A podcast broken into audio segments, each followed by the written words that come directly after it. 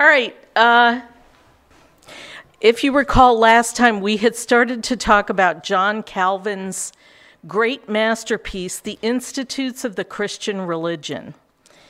And today we're going to spend quite a bit of time delving into uh, the Institutes, and um, I've got quite a few quotes from, from the book.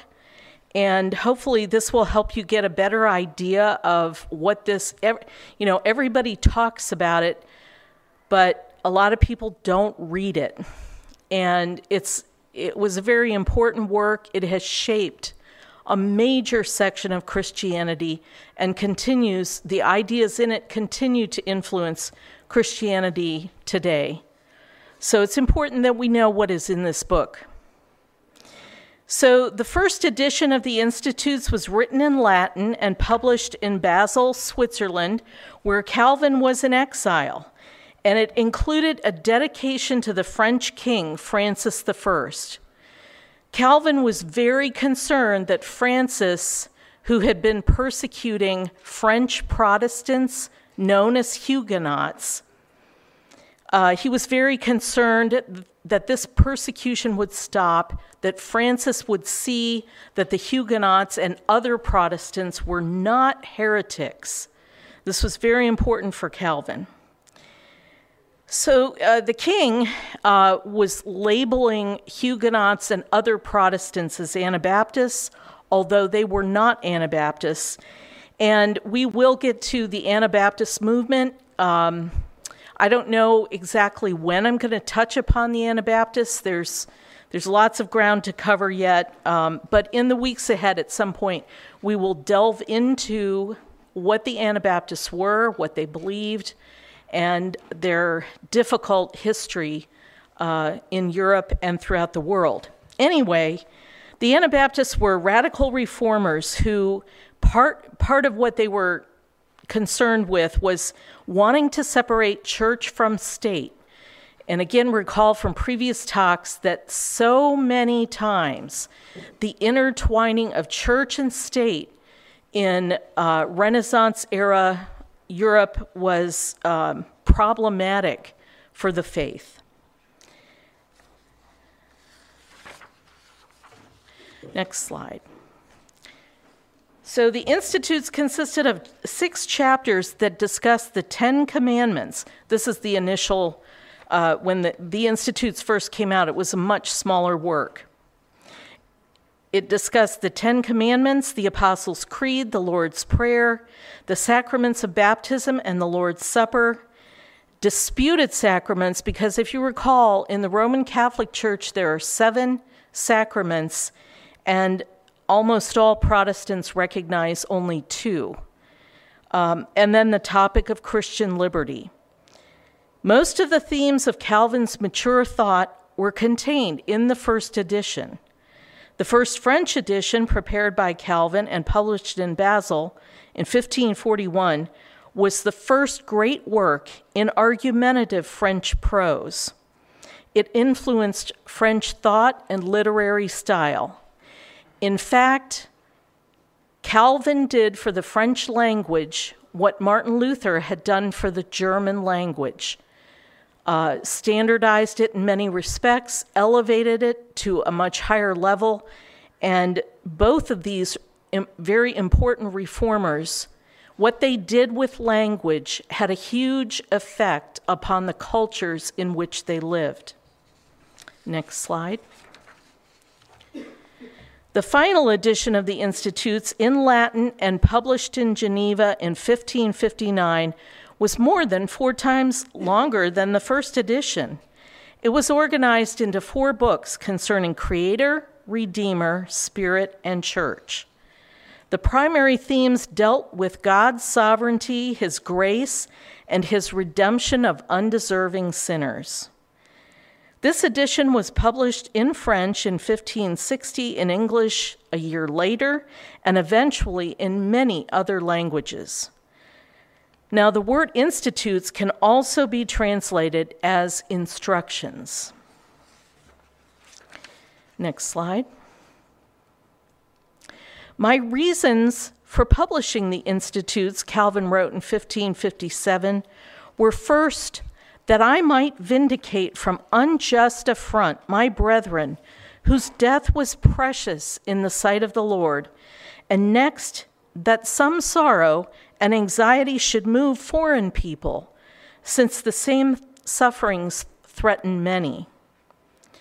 Calvin's goal was to show the king that the reformers were advocating the correct Christian doctrine of the church, and its marks are, quote, the pure preaching of the Word of God and rightful administration of the sacraments, end of quote. Again, Calvin was trying to show the Catholic French king that Protestants were not, in fact, heretics, but in fact, they were reforming the church's teaching and practice.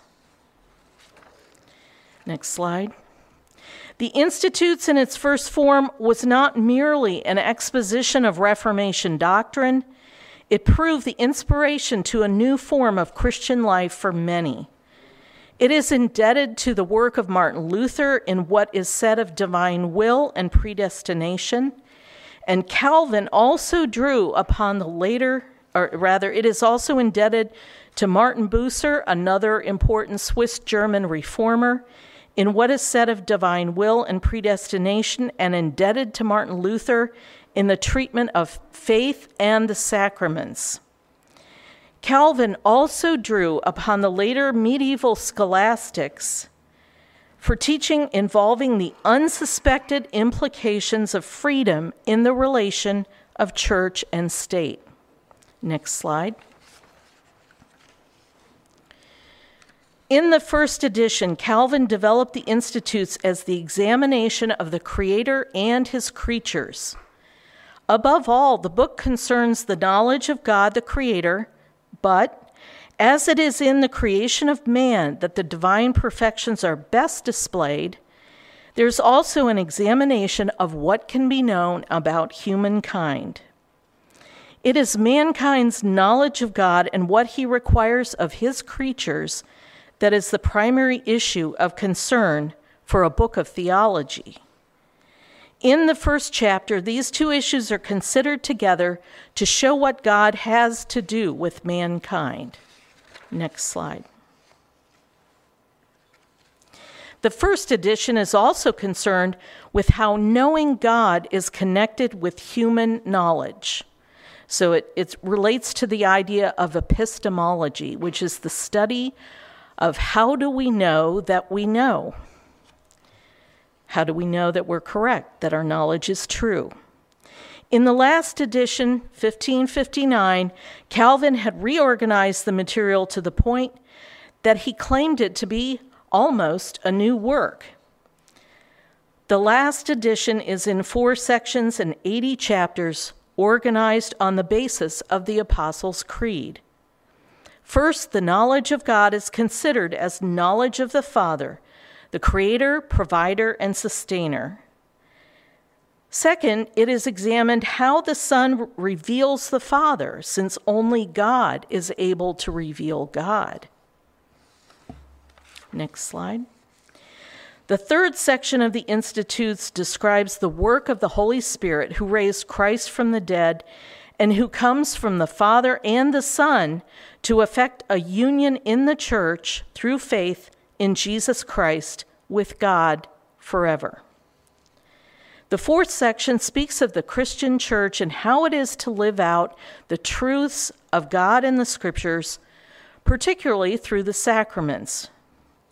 This section also describes the functions and ministries of the church, how civil government relates to religious matters, and includes a lengthy discussion of the deficiencies of the papacy. Next slide. So here we have some key quotes from Calvin's Institutes on knowing God and self. Nearly all the wisdom we possess, that is to say, true and sound wisdom, consists of two parts the knowledge of God and of ourselves. The knowledge of ourselves not only arouses us to seek God, but also, as it were, leads us by the hand to find him. Next slide. On the effect of knowledge of God. The effect of our knowledge rather ought to be, first, to teach us reverence and fear, and secondly, to induce us under its guidance and teaching to ask every good thing from Him, and when it is received, ascribe it to Him. Next slide. For how can the idea of God enter your mind without instantly giving rise to the thought that since you are His workmanship, you are bound by the very law of creation to submit to His authority, that your life is due to Him, that whatever you do ought to have reference to Him? Next slide. On false worship. Those, therefore, who set up a fictitious worship merely worship and adore their own delirious fancies. Indeed, they would never dare so to trifle with God had they not previously fashioned him after their own childish conceits. And the picture uh, connected with this quote, it wasn't in the Institutes, it's a modern picture but this portrays Shadrach, Meshach, and Abednego standing before the idol that the king had set up, refusing to bow down before that king's statue. Next slide. On chance and providence. Suppose a man falls among thieves or wild beasts, is shipwrecked at sea by a sudden gale is killed by a falling house or tree. Suppose another man wandering through the desert finds help in his straits or difficulties, having been tossed by the waves, reaches harbor, miraculously escapes death by a finger's breadth. Carnal reason ascribes all such happenings, whether prosperous or adverse, to fortune but anyone who has been taught by Christ's lips that all the hairs of his head are numbered, Matthew 20, 30, will look farther afield for a cause and will consider that all events are governed by God's secret plan.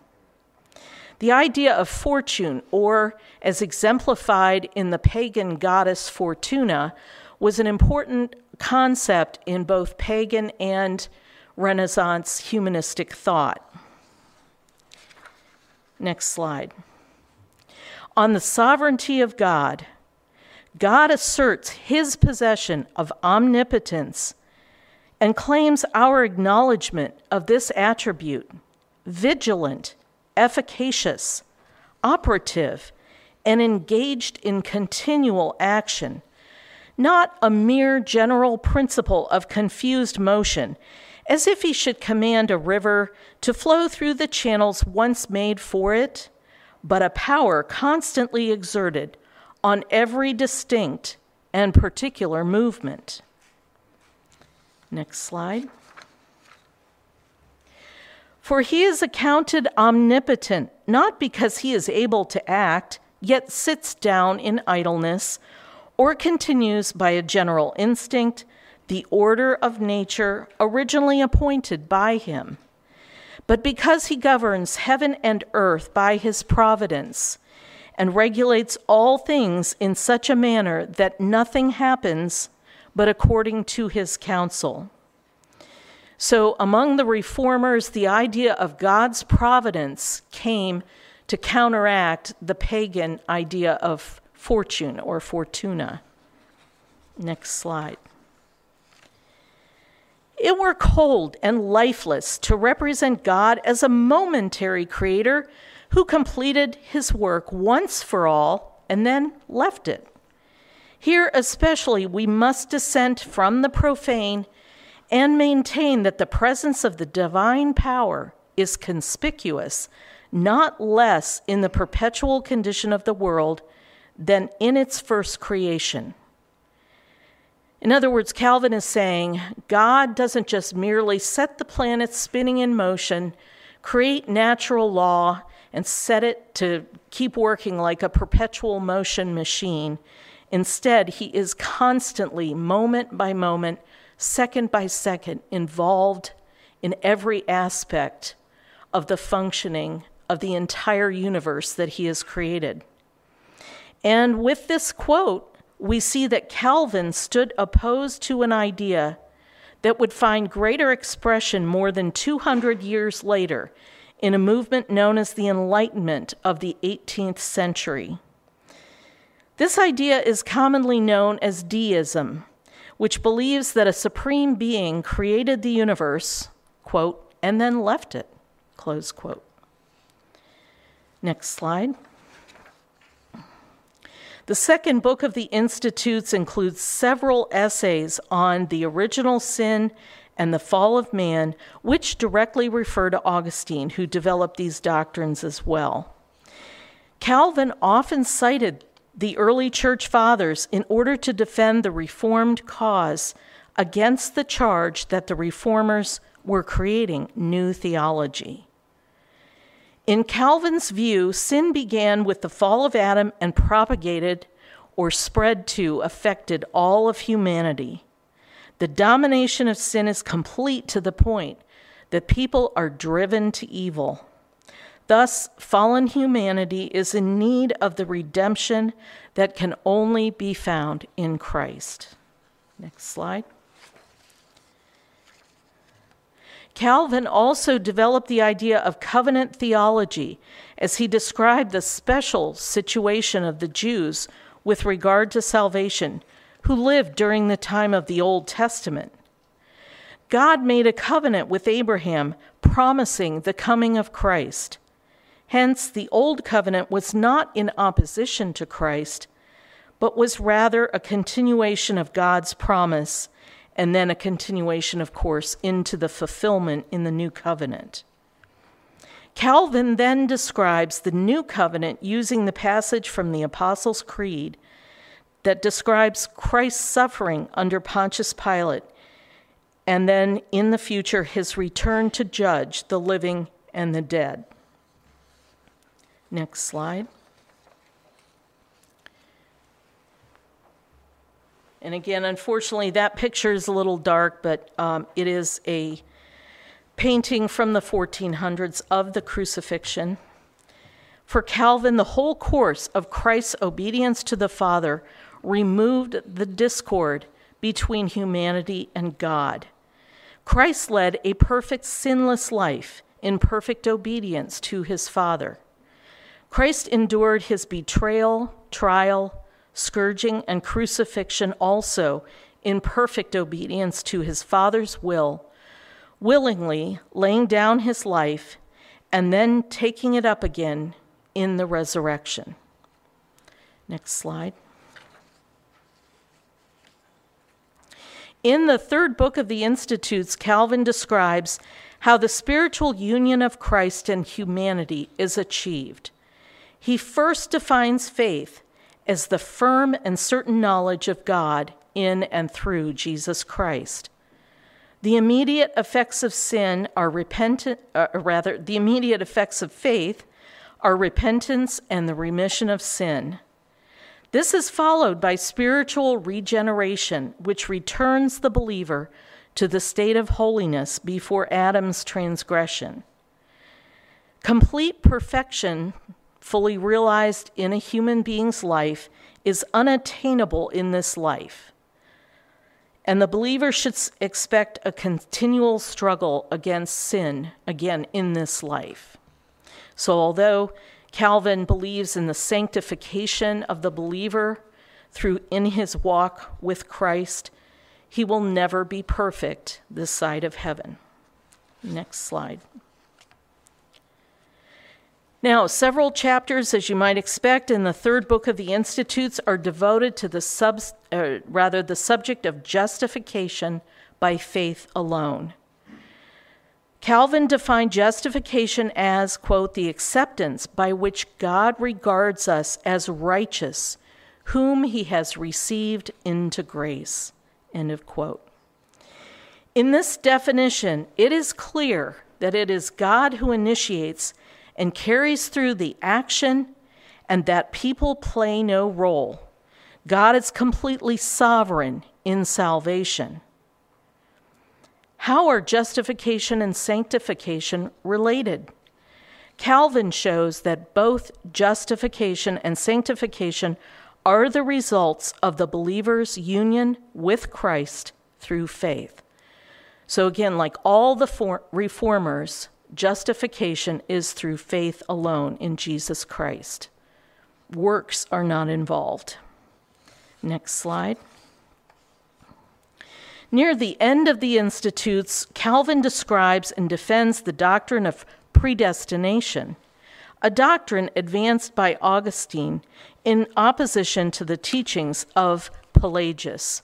And it may be that in future talks we'll have a chance to delve more deeply into uh, St. Augustine and his teachings and the teachings of Pelagius and how um, Augustine's uh, teachings and Pelagius. You may have heard of these names, you may be somewhat aware of who these people are, um, but unfortunately, we don't have time to develop this today. Um, hopefully, we can get to it in the future. Fellow theologians who followed the Augustinian tradition on this point included Thomas Aquinas and Martin Luther, though Calvin's formulation of the doctrine went further than the tradition before him. The principle, in Calvin's words, is that, quote, all are not created on equal terms, but some are preordained to eternal life, others to eternal damnation, end of quote. The Institutes are not just a theological work, but a work of brilliant scholarship. Calvin incorporates critiques of Greek and Roman philosophies and philosophers, illustrations and quotes from the early church fathers, and Bible commentary to illustrate the points he wishes to bring out. Pagan ideas are contrasted with biblical truth about the nature of God and man and refuted. Calvin also uses ideas from the writings of the early church fathers to support his arguments against pagan thought. Many passages of the Bible, again against pagan thought, are cited as well. Next slide. Now, again, this idea of fortune or fate was a very important concept in the ancient Greco Roman world.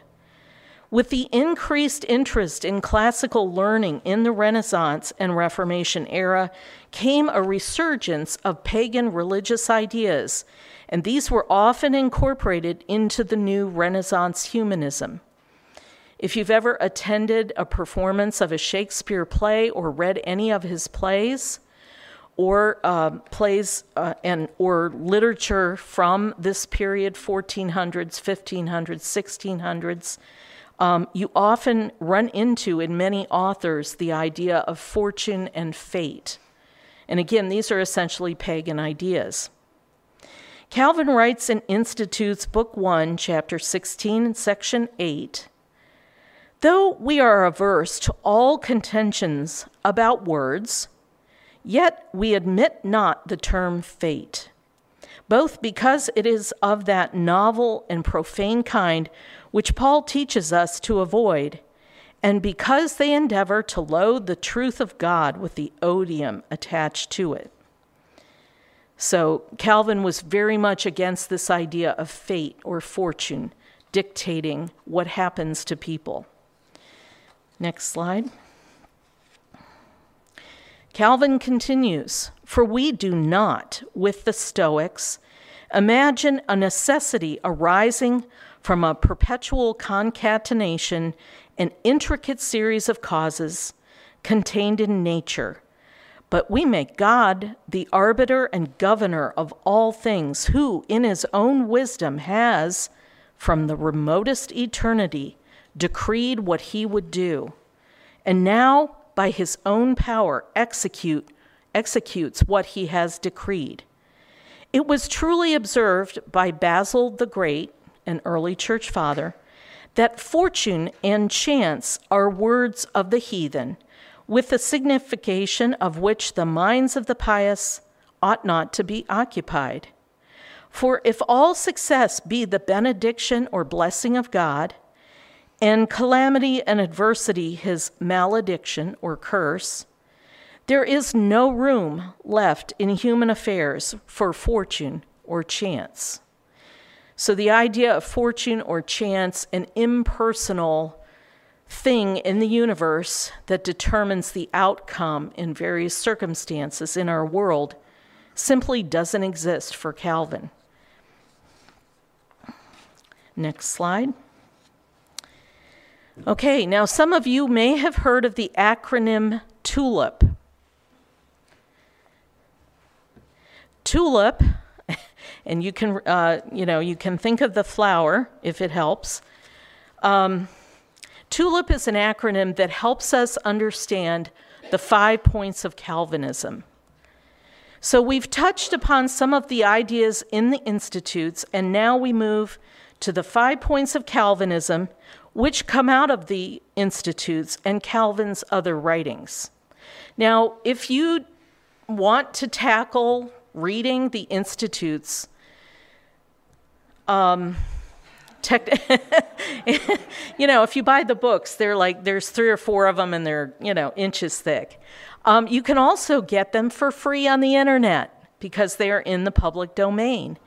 And you can go to lots of websites, and you can go to a website called projectgutenberg.org. And on projectgutenberg.org, named after the famous Johannes Gutenberg, inventor of the printing press. Um, and so now we have these books in electronic form. You can read Calvin's Institutes for free at some of these web- websites, and trust me, it'll take a long time. uh, but it's certainly worthwhile. So um, it's important to understand Calvin didn't call them his five points, and he didn't come up with the acronym TULIP. These summaries came later. And again, because not everyone is a theologian, goes to seminary, and has hours and hours every day to read books, um, you know, it is helpful sometimes to, to just hit upon some summaries. Next slide.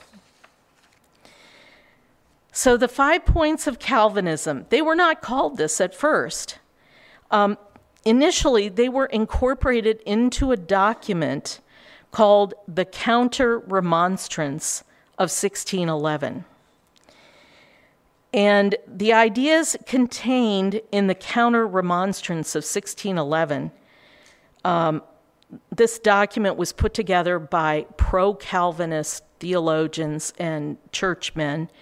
Uh, it was derived from Calvin's theology, and it was th- this document. Uh, you know, this is something where, again, on the internet, you could go down this rabbit hole if you find this interesting. And um, I, you know, again, if you've if you've got the time, I encourage you to study it. Um, and all you need to do is um, type in this title, or you can just type in remonstrance into a, a web browser uh, search engine, and you can study what that controversy. Because if there's a counter remonstrance initially there was a remonstrance. You can look up the word on dictionary.com to find out what it means. Um, and again, interesting, you know, if you've got a couple hours to kill, um, you know, during COVID 19, a lot of us have found we've got extra time on our hands. Use it to study some things in church history. I'd encourage it can be very helpful. Or it can confuse you all the more. one of the two. So, this document was created by Dutch Reformed churchmen in response to a document written by Arminians, not to be confused with Armenians. There is a difference. Arminians were Christians who followed the Dutch theologian James Arminius. Arminius Arminians differed from Calvinists on several key points. Next slide. Again, here's something we don't have time to delve into. I'm not going to get into Arminian ideas today. We'll touch on those uh, in a future talk. But I want to focus now on the five points of Calvinism. So, point one is the total depravity of man. Scripture declares that man is born in dead in I'm sorry, man is dead in trespasses and sins, Ephesians 2 1 through 6, unless he is born again. More than that, the man who is dead in sin hates God, and his carnal mind is enmity against God, Romans 8 7. His will is stubbornly steeled against God. Also, dead men are not capable of any action on their own. They are dead and cannot participate in saving themselves. Point two unconditional election. God chooses to give some people eternal life without looking for anything good in them as a condition for loving and saving them. Scripture declares, You have not chosen me. I, God, have chosen you. John 15, 16. Next slide. Point three limited atonement. Christ's death on the cross actually paid for sins.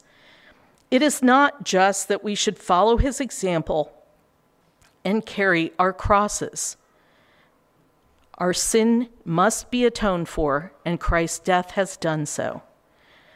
Acts 20 28 says that God bought the church with his own blood. The Bible says that Christ laid down his life for his sheep and only them. John 10, verse 11. The atonement is limited to the elect of God. Point four irresistible grace. God's grace to save a person cannot be resisted. Grace is God's free and unmerited power to save a person from his sins, which would otherwise lead him to hell. Grace brings him to heaven, who naturally would end in eternal hell. Next slide. Point five preservation of the saints. God preserves his people so they can never be lost. Once saved, always saved. John chapter 10, verses 27 through 30 says, My sheep hear my voice, and I know them, and they follow me. And I give eternal life to them, and they will never perish, and no one will snatch them out of my hand. My Father, who has given them to me, is greater than all, and no one is able to snatch them out of the Father's hand. And I and the Father are one. And that's a quote from the New American Standard Bible. Next slide. Okay, this point also implies the perseverance of the saints. Those who never fall away are the saints, they are holy. They are given power to live holy lives. They continue in well doing. And in fact, this is the grace of God that continues uh, to enable them to live holy lives. Philippians 1 6. For I am confident of this very thing, that he who began a good work in you will perfect it until the day of Christ Jesus. Now, those who apparently fall away either never had true faith to begin with, 1 John 2:19, or if they are saved but not presently walking in the spirit, they will be divinely chastened, Hebrews 12, 5 through 11, and will repent, 1 John 3, 6 through 9. Next slide. I want to talk a little bit about the spread of Calvinist beliefs throughout Europe and then beyond to really the rest of the world. Calvin's work in theology and church government spread within his lifetime through Switzerland, France, the Netherlands, into Britain and the British Isles, and even as far west as parts of Spain. Through connections with John Knox of Scotland, Calvin's theology found a home in the Scottish Highlands. Parts of Hungary and Romania were influenced by Calvinism, and there are Reformed churches in Hungary today. Uh, Poland, which today is predominantly Catholic, although uh, there's a lot of Protestant mission work going on in Poland, even Poland was at one time uh, powerfully touched by the Reformation. Next slide. Most settlers in the American mid Atlantic and New England colonies were Calvinists, beginning in the 1600s. These included the English Puritans, the French Huguenots, Dutch settlers of New Amsterdam, New York today, and the Scotch Irish Presbyterians of the Appalachian backcountry. Non conforming Protestants, Puritans, separatists, independents, and English religious groups coming out of the English Civil War looked to Calvinism and Reformed doctrine for principles of faith and practice and spread through the old and new worlds.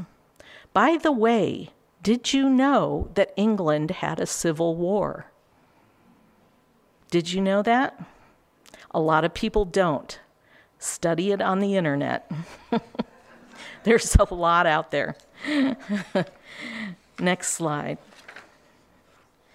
Other English dissenters, not satisfied with the degree to which the Church of England had been reformed, held overwhelmingly reformed or Calvinist views. They are often cited among the primary founders of the United States of America. Dutch and French Huguenot Calvinist settlers were also the first European colonizers of South Africa beginning in the 17th century, who became known later as the Boers or Afrikaners. Interestingly, Sierra Leone, a sub Saharan African country, was largely colonized by Calvinist settlers from Nova Scotia who were largely black loyalists blacks who had fought for the British during the American War of Independence. Next slide. Some of the largest Calvinist communions were started by 19th and 20th century missionaries in Africa and Asia. Especially large are those in Indonesia, Korea, and Nigeria. In South Korea, there are approximately 20,000 Presbyterian congregations with about 9 to 10 million church members scattered in more than 100 Presbyterian denominations. And those statistics are almost about, I don't know, 10 years old. So it could be very different today.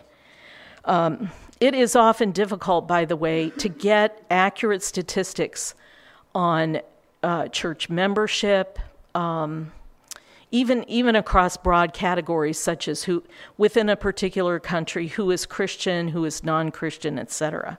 So, you know, give or take a million. but in South Korea today, Presbyterianism is the largest. You know, if you count all the Presbyterian churches, it uh, accounts for uh, the largest. It is the largest Christian uh, stream within South Korea. And throughout the entire world, it is estimated that Reformed slash Presbyterian, Congregational, and United churches represent approximately 75 million believers today. Next slide.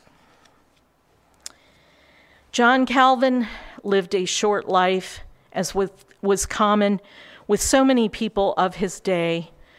Disease and poor health were a constant part of life, and he died at the what we would consider fairly young age of 54 on May 27th, 1564 in Geneva, Switzerland. He had finally finished the institutes in its most developed form, and he did not live nearly long enough to begin to see how widely his work would affect the entire world. That concludes my discussion of John Calvin. I've given you the broadest of broad brush approaches to the subject. There's so much more. Honestly, you could spend your life, the whole rest of your life, uh, studying his works, uh, studying the effect that his uh, theology and theological developments have had upon Protestant Christianity. Um, it's a very broad subject, and I've just touched on what I thought were the most important points. Does anyone have any questions or comments?